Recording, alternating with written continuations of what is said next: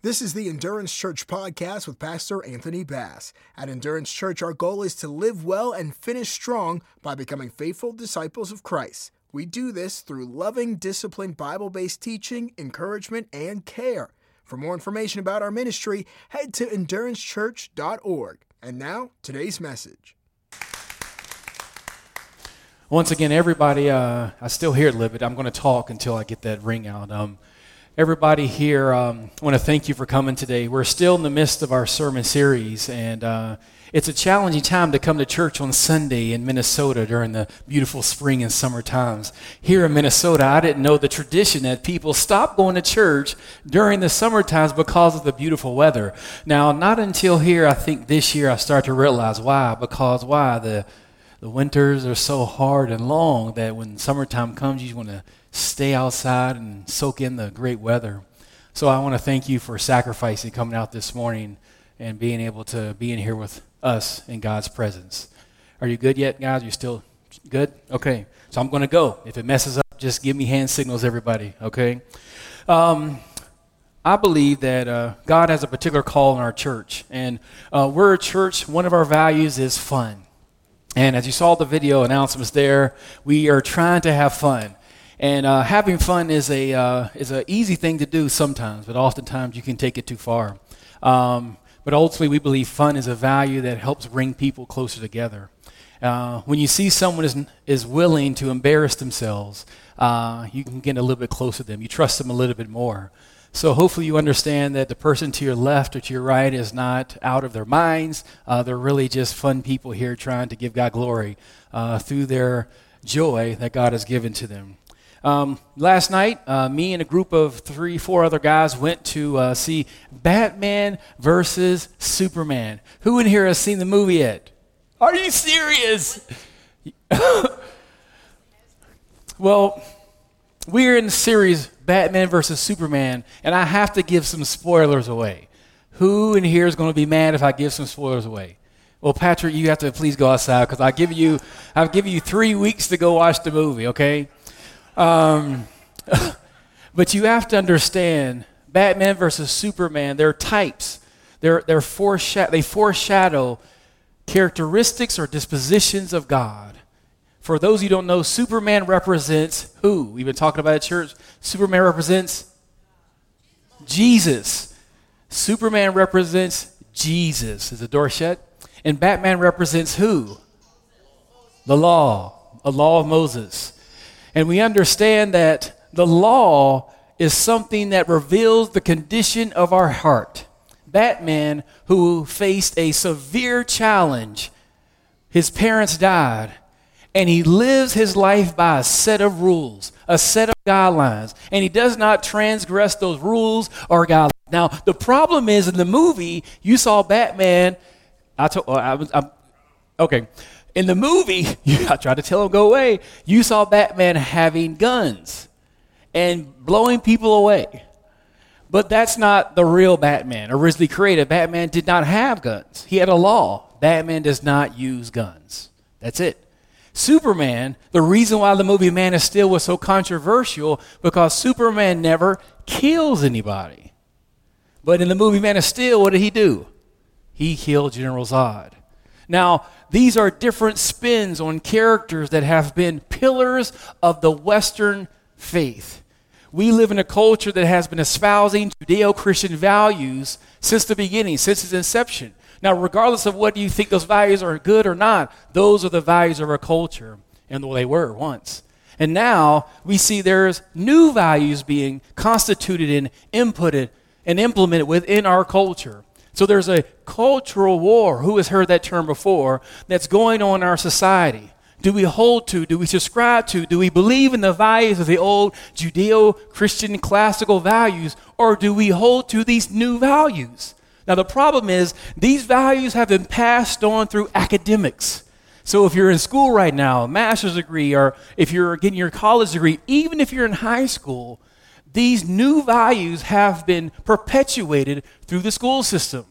There's a big war regarding what should be taught in public schools, what should be allowed in. All these things, these little arguments, are an argument about a bigger picture.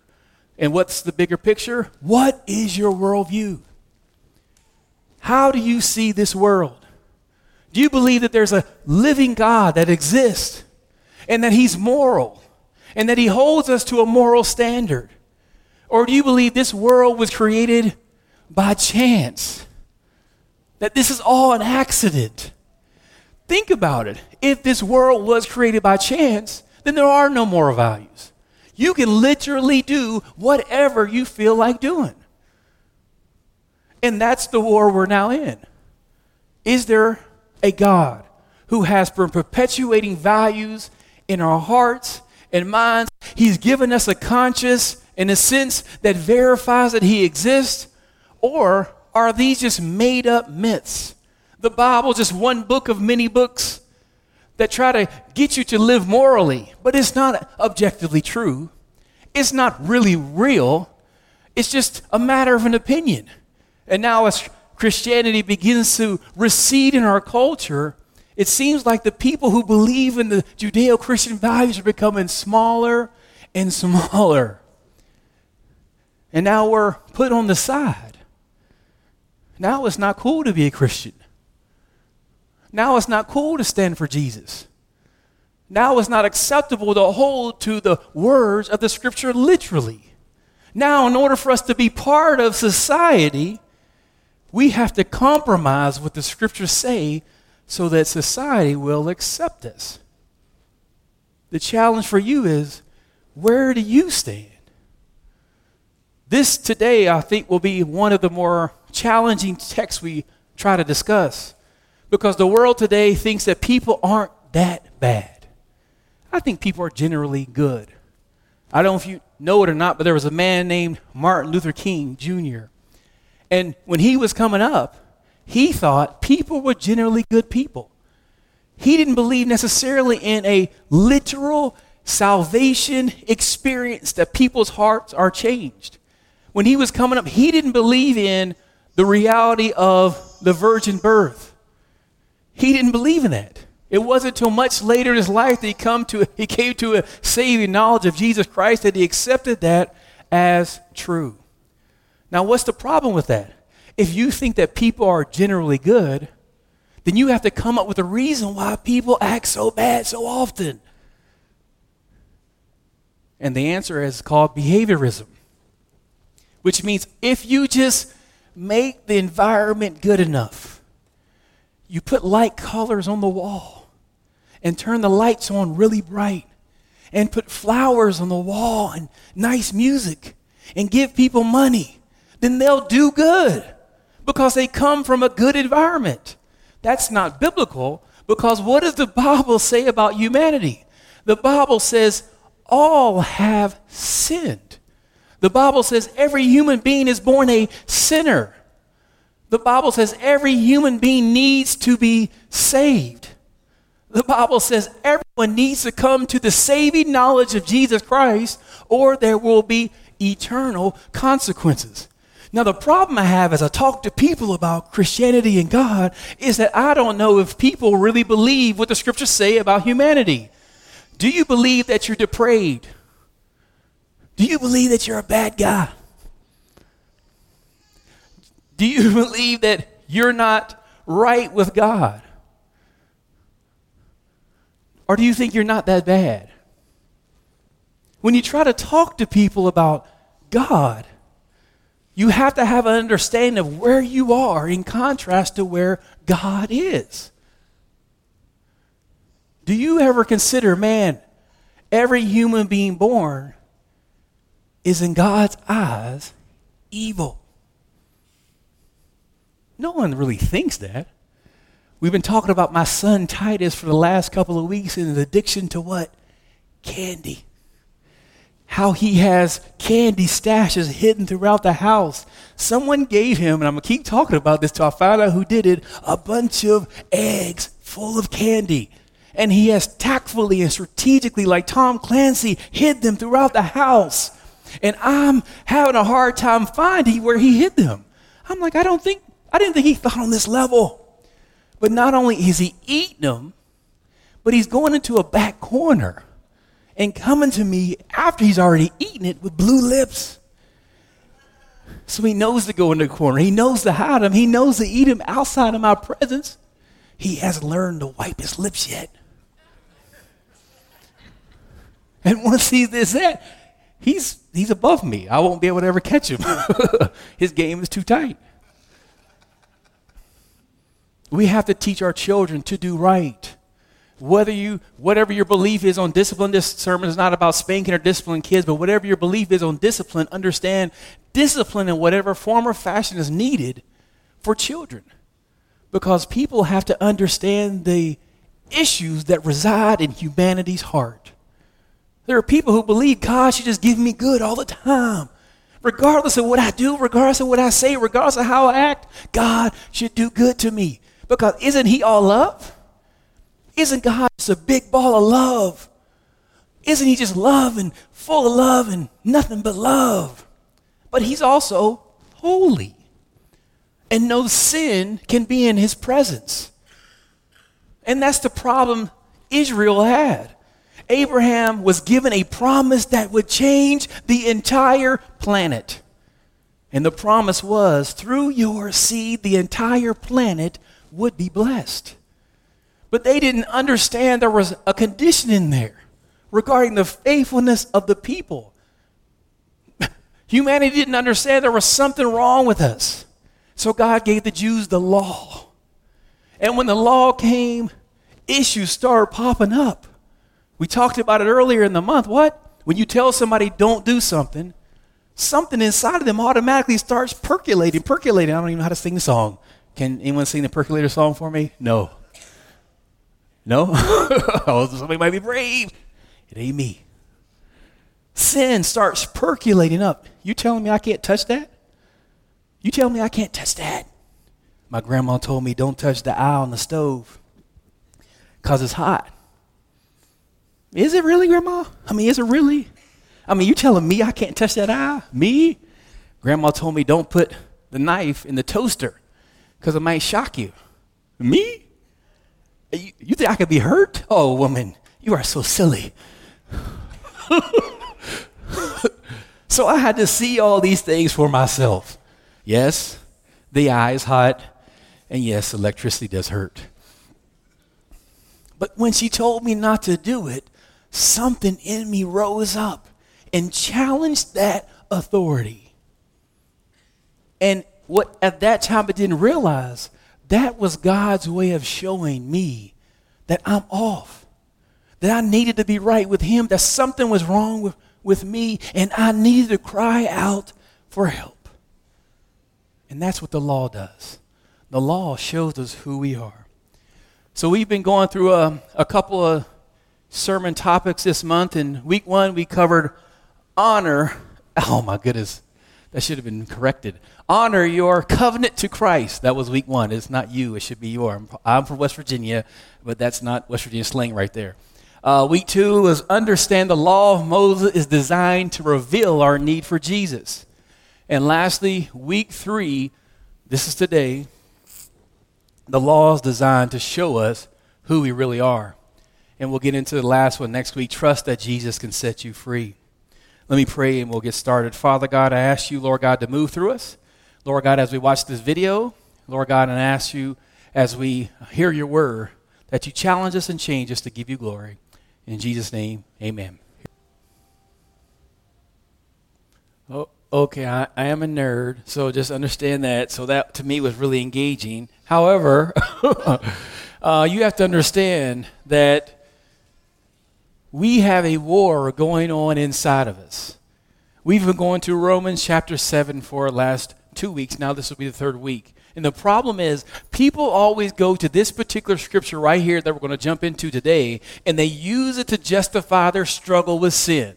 Now, if you go back to your Bible and open to Romans chapter 7, verse 1, understand Paul is talking to Jews and Jews alone. He's not talking to Gentiles. He starts it off in Romans chapter 7. He says, Those who are under the law, who know the law. So in chapter 7, he specifies who he's communicating to Jews, those who understand the law, the implications of the law, how to try to live with the law being there and never really measuring up to the standard of the law. See, for me, I thought there was a time in my life that I wasn't a bad guy. I thought I was a good guy. But then I realized in time I really wasn't good. Opportunity came after opportunity for me to do the right thing, and I kept on messing up. and not only did I not just transgress or do things that were wrong, but I thought stuff that was wrong. My heart wasn't right about certain things. I didn't trust God's word all the time. I had attitudes, I had issues. If I list all the sins I've committed, we will be here a long time. And you would never come back to this church. And I'm being serious. If I would put on TV all the thoughts that were in my brain throughout these 41 years of my life, you would say, Oh, what is wrong with you? You aren't a good guy at all. And I'm saying, I know.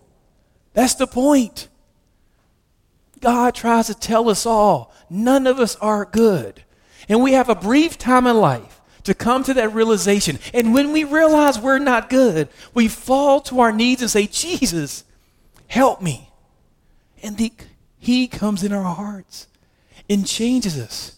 And we realize we're not good because of our behavior, we're good because He's good.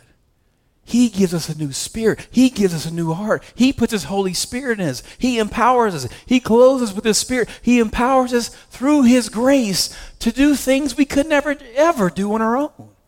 But we need God's help to do all those things. I think a lot of churches stop so short. They talk about God's grace. God's grace is available, what? To make me a new creature. And they stop right there. But God's grace is also available for you today in order to help you overcome sin. But do you trust God to help you overcome the greater issues that you have in your life? Did, at one time, did you think you were good? Have you ever thought to yourself, looking in the mirror, man, I'm so good? Not that you look good, but that you are good. Or, or let me say this Have you ever saw somebody else? They did something wrong. They weren't from the same area you were, and you look down on them. And you're like, ooh, at least I'm not that bad. I'm not Hannibalish, Lecterish. I'm not on that level. I'm not really that bad. I'm not like those people. But once we get to the reality of the fact, we are not to compare ourselves with other people. God asks us to compare ourselves with Jesus. And in comparison to Him, hamartia means we miss the mark. All of us fall short of being like Him.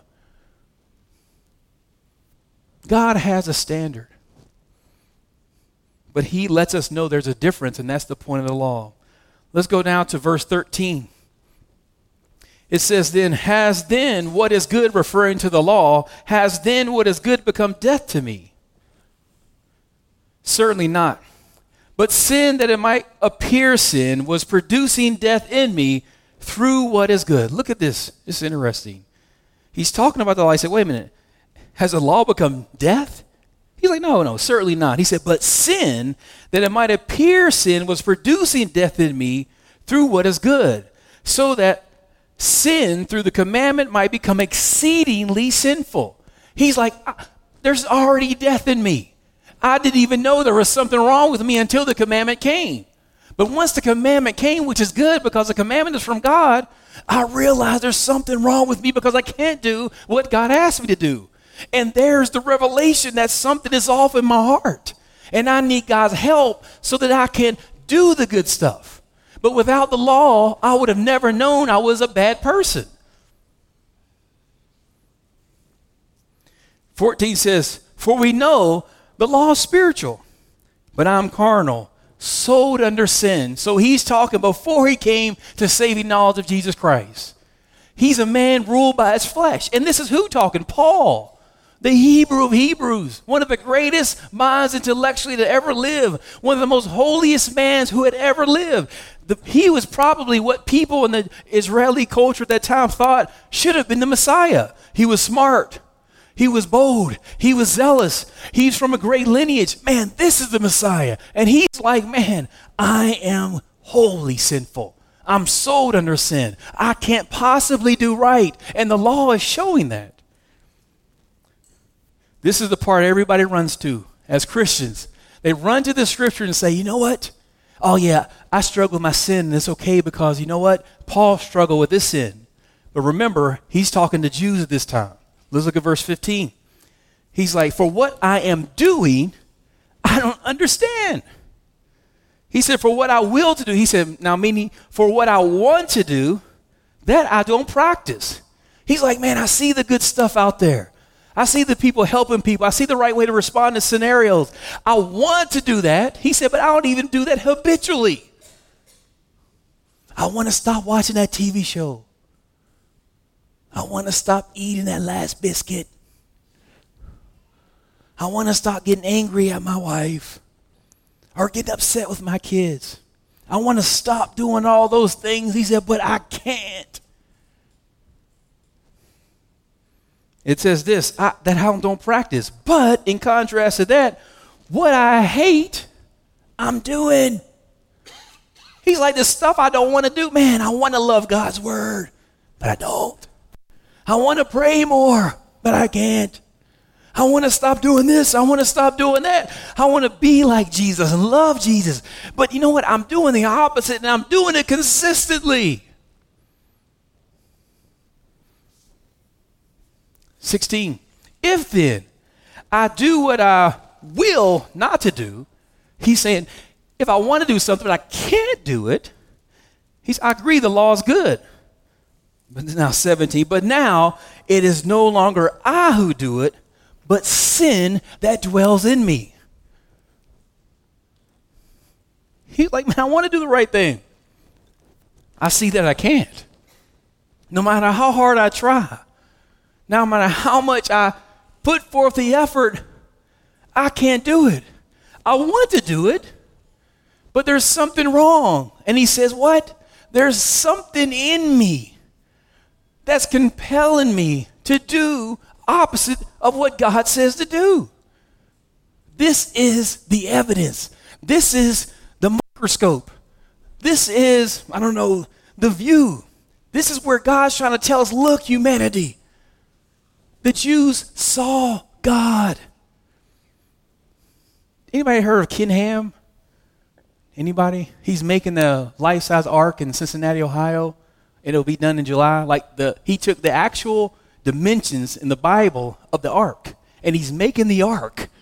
Like literally, I'm not even joking. Like he's doing now. I'm not saying the flood's coming. I'm just trying to say he's making an ark, but he's using the dimensions down to the last detail of the scriptures to give us hope that the texts are true because they are true. This right here is like a monument. God's trying to tell us all we are off. And He can get us right. There's so many people have hopes and dreams of a, a healthy family, healthy kids, healthy grandkids, a wonderful life, a beautiful life of a career, of being able to pass on legacy and inheritance. And all these hopes are found in Jesus. But the problem is, humanity wants to do it its own way. We say, I know better than God. And we don't trust God's word. So we do it our own way. And then we find ourselves out here doing it our own way. And then things fall apart. And then we have sometimes the gall, the nerve, the audacity to look at God and say, How could you let this happen? But God's trying to show us it's His will now. Our real life is hid in God. Who we really are will not even be revealed until heaven. We're sacrificing everything for God now so that He is revealed through us so in the end, he gives us our life that we never, ever lose. But the challenge is sin hinders us from even desiring to do what God asks us. Let me go on. Verse 18 For I know that in me, that is in my flesh, nothing good dwells. For to will is present with me, meaning I want to do something right, but how to perform what is good I don't even find. He says, For the good that I will to do, or the good I want to do, I don't even do it. But the evil I don't even want to do, I practice. He's like, I'm a master at the evil. It just comes out naturally, the evil. He's like, I'm practicing this stuff and I know it's not right. I have a natural inclination to do wrong and I can't even stop it. What am I going to do?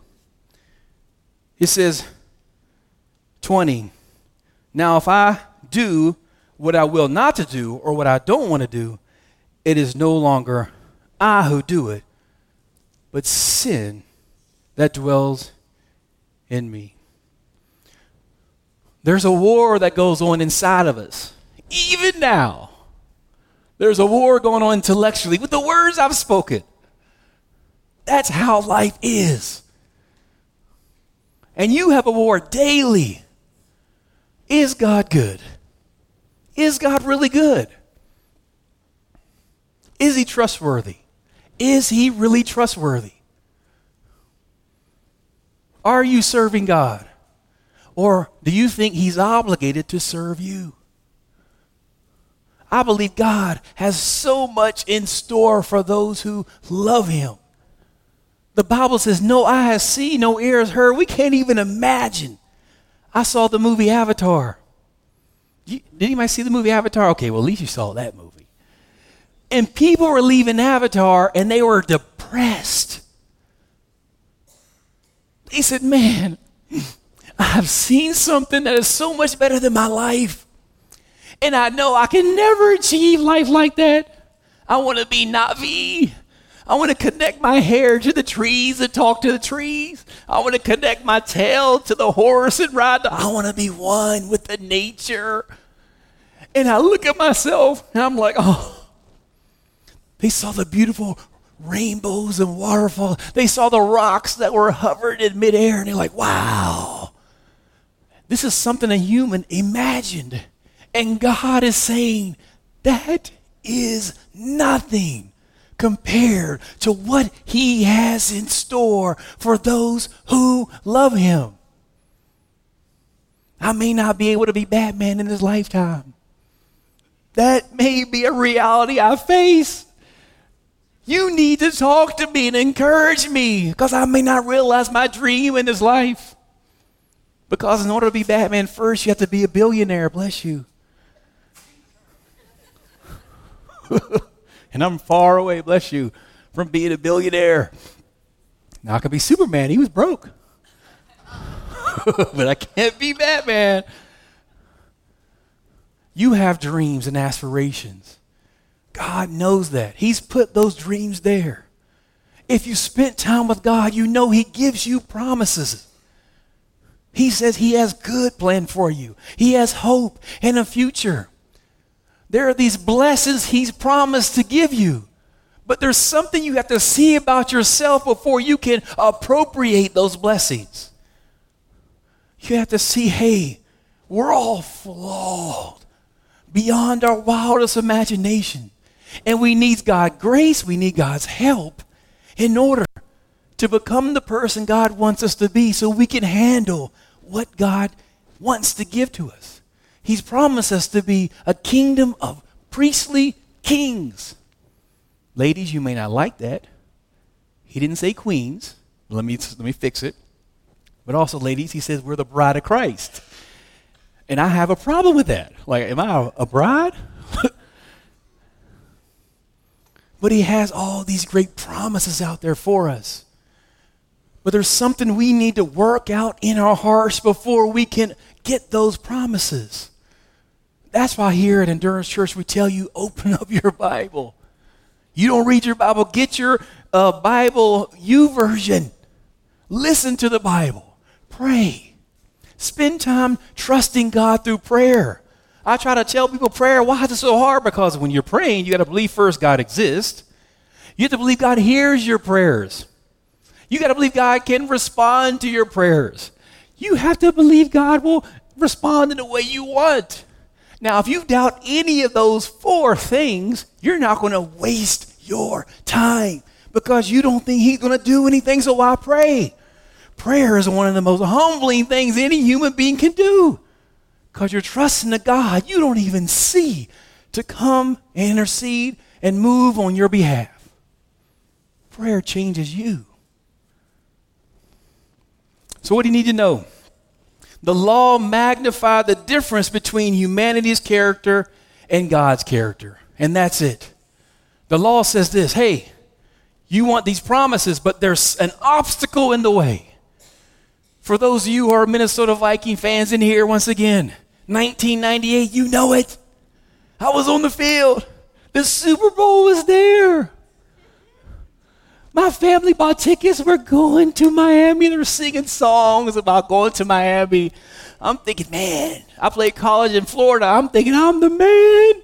My rookie year, I'm going back to the state. I played college football. Everybody's going to just love me. I'm going to make so much money off endorsements. All my life is set forever. But there was an obstacle in the way. That obstacle was the dirty bird.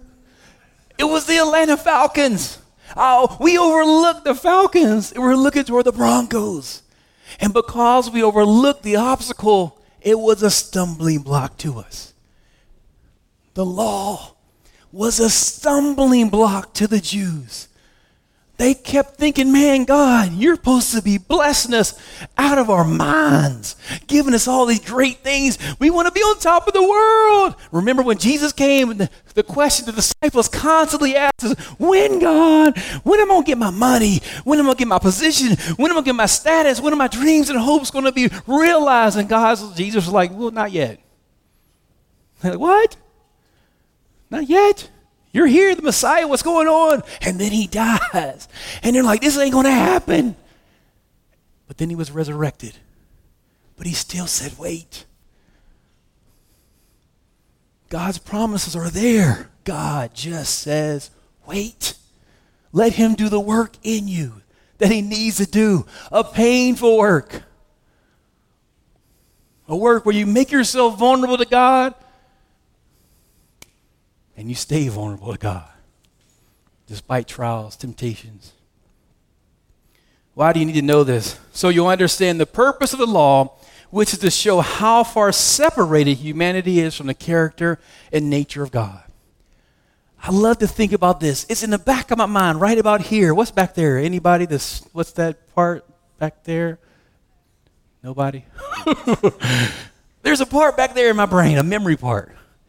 And there's this thought that resides back there. God is making us into kingly priests. God is preparing us for eternity. God says if you're faithful over a little bit, He'll make you ruler over much.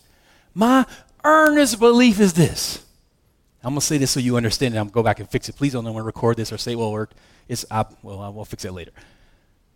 I believe we're all being prepared to be Superman. Now I'll fix that. But at least you understand what I'm saying. We're being prepared to rule. But we have to be faithful in this life over the little bit we get. God is equipping us and preparing us, just like David was prepared with King Saul. The trials, the tribulations, the struggles formed David's character to be a great king. But what happened? He still tripped. He still fell. God is preparing your heart to be a ruler but not just any ruler, to rule like him. Loving ruler, a kind ruler, a peaceful ruler, a gentle ruler, one with patience, a ruler with long suffering. Because if you're a king and have a issue in your heart, you'll be a tyrant. And just like David, you'll try to gain power instead of give God glory. God is preparing you. But the law shows you how far you have to go. Now, for us as believers, we don't look at the law, we look at Jesus. And I look at where Jesus is compared to where I am now. I'm like, oh, I have so much further to go. And we do. And all our lives, we're going to hopefully work and grind and pray and stay and fast so we last to give God glory. And through the process of sanctification, we become more like Him. But it takes time. So, what do you need to do? You need to understand the law is designed to show us who we really are. That's it. As I said the last two weeks, now the third week, there's a big movement in the church to go back to the law of Moses. Why? Because we forgot God's grace. We misunderstood. We thought grace meant, you know what? God has forgiven me, and that means I can do whatever I want. But then calamity after calamity happens. And we're like, this can't be right. So we go back to the law because we think by going back to the law, we can control, manipulate God, and we can earn our way into heaven. But we never can. The law shows us no matter how hard we try, will not measure up. But all our goodness that we have, every bit of goodness I have in me, comes from God and God alone. And why do you need to do this? So you understand, so that you will utilize the law for its intended purpose. God wants you to use the law for its intended purpose. And what's that? To get us on our knees and ask God for help. And daily, we're asking God for help. Daily, we're hurting people and being hurt. Daily, we're sinning in our hearts and being sinned against. And daily, we're going to God, asking us to help us, to forgive us. And God, in this process, is changing us to become more like His Son. These standards God set there for us to show us that we are not right unless God makes us right. It takes away pride, makes a place for humility. So, how can I help you remember this?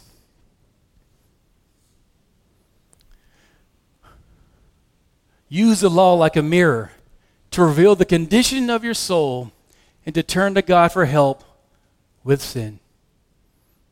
Use it like a mirror. Look at who you are in God's sight. And when you see it, say, God, help me. Change me. Fix me.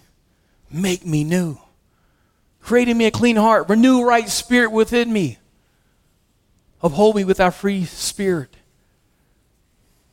That's what you pray. God, make me new again.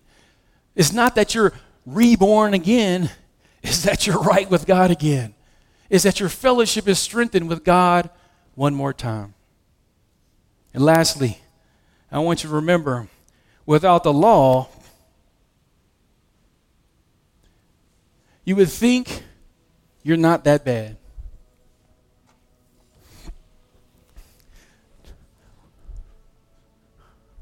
Now,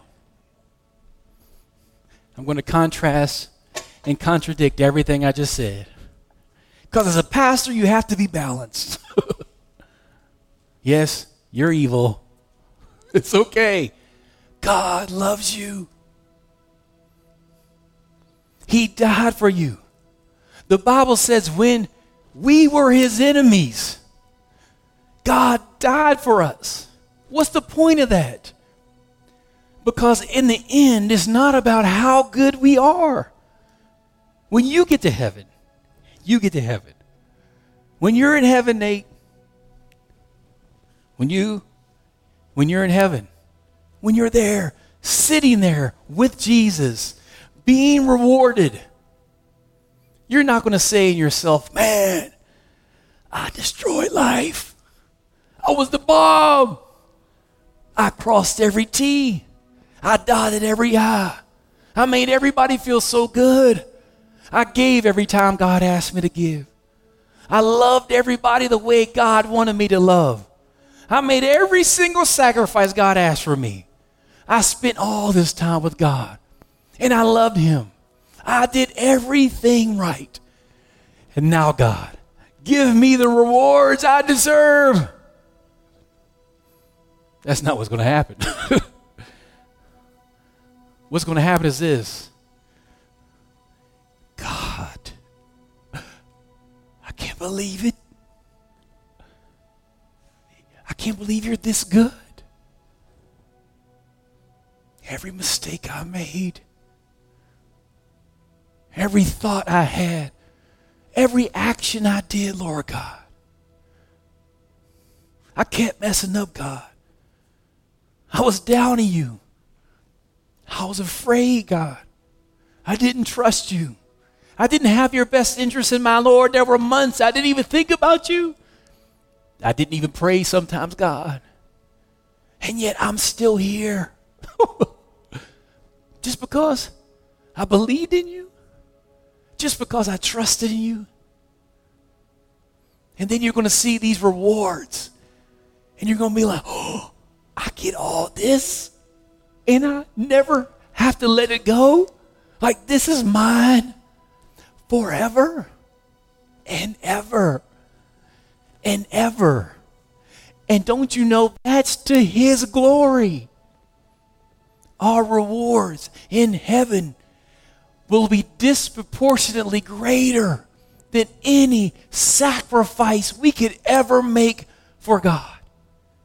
When we're in heaven, it won't be all, you were so awesome, so faithful, so holy. It'll be like, gosh, look how awesome God is. You got that V12? Mercedes. I'm joking. God gave you all that? Wait, and you did all this stuff wrong. He was like, no, he forgot all that. He chose to forget everything I did bad, and he only looked at the good. And now he doesn't see me, but he sees Christ in me. And he's rewarding Christ in me. And he's given me the gifts he gave Christ.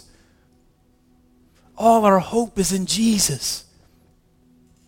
I don't know where you are today. You may be knocking it out the park in God. You may be batting a thousand. Or you may be like me and the twins. You may be like one, what, a 110. you may be batting 0.79. But if you're on God's side, rejoice. Rejoice. Like, there's a reason to be happy. Rejoice. Like, we won. What, Bass, I'm still here. It ain't over. The victory's in Jesus. This thing is wrapped up. My only responsibility is to keep Jesus on the throne of my heart all the days of my life. Can we bow our heads and close our eyes? If you're here today, you don't know Jesus Christ as your Lord and Savior, and you want to be assured today that your name is written, the Bible says, in the Lamb's book of life. If you're here today you don't know if that name is written, while every head is bowed and every eye is closed, just raise your hand really quickly and put it down and we'll pray for you. Is there anyone here today that wants to commit their heart and soul to Jesus Christ? Raise your hand. If you're here today and you walked away from the Lord, you haven't heard his voice for a while, you haven't been spending time with him, you haven't been caring about his emotions and his feelings. If you're here today and God hasn't been the priority, and you want to come back to God while every head is bowed and every eye is closed, just raise your hand really quickly and we'll pray for you. See that hand? Is there someone else? Well, will everyone re- please repeat after me and say this prayer after me? Say, Lord Jesus, I need you. Restore me. And make me new. Clean my heart and clean my mind. Give me the desire to be with you and be committed to you. Give me a desire to put you first in all my ways and help me give you the glory and honor and praise that you deserve. In Jesus Christ's name. Amen. Well, guys, thank you for coming to Endurance Church this morning. This is a time of the service where you know the altar is open. If you want to have a conversation with God, if there's something you're still wrestling with, is there an issue you still have and I didn't address, the altar is available for you to work it out with God. I know there are people here who may say, man, I'm not going in front of anybody. This is not about that. This is about getting right with God. If you're struggling today with an issue and you need prayer, faith, financial, if it's physical, it doesn't matter what it is. Pastor Bashan's to my left and Donna's to my right. They're there to pray with you. If you just need encouragement, go out to the victuals table there to the left, and there will be a brother or sister in the Lord who would tell you about what's going on in their life, how they're dealing. It's fellowship that encourages you. Spend time with your brother or sister in the Lord before you leave. And I want to say thank you for coming out on this beautiful Sunday to come worship with us. The Lord bless you and keep you. The Lord make his face shine upon you, be gracious to you. May the Lord Jesus turn his face towards you and give you shalom. In Jesus' name we pray. Amen. Go and be blessed. Thank you for coming. This has been a presentation of Endurance Church. For more about the ministry, head to endurancechurch.org. Follow us on Twitter at twitter.com slash endurancechurch and like us on Facebook at facebook.com slash endurancechurch.tv. Remember to live well and finish strong.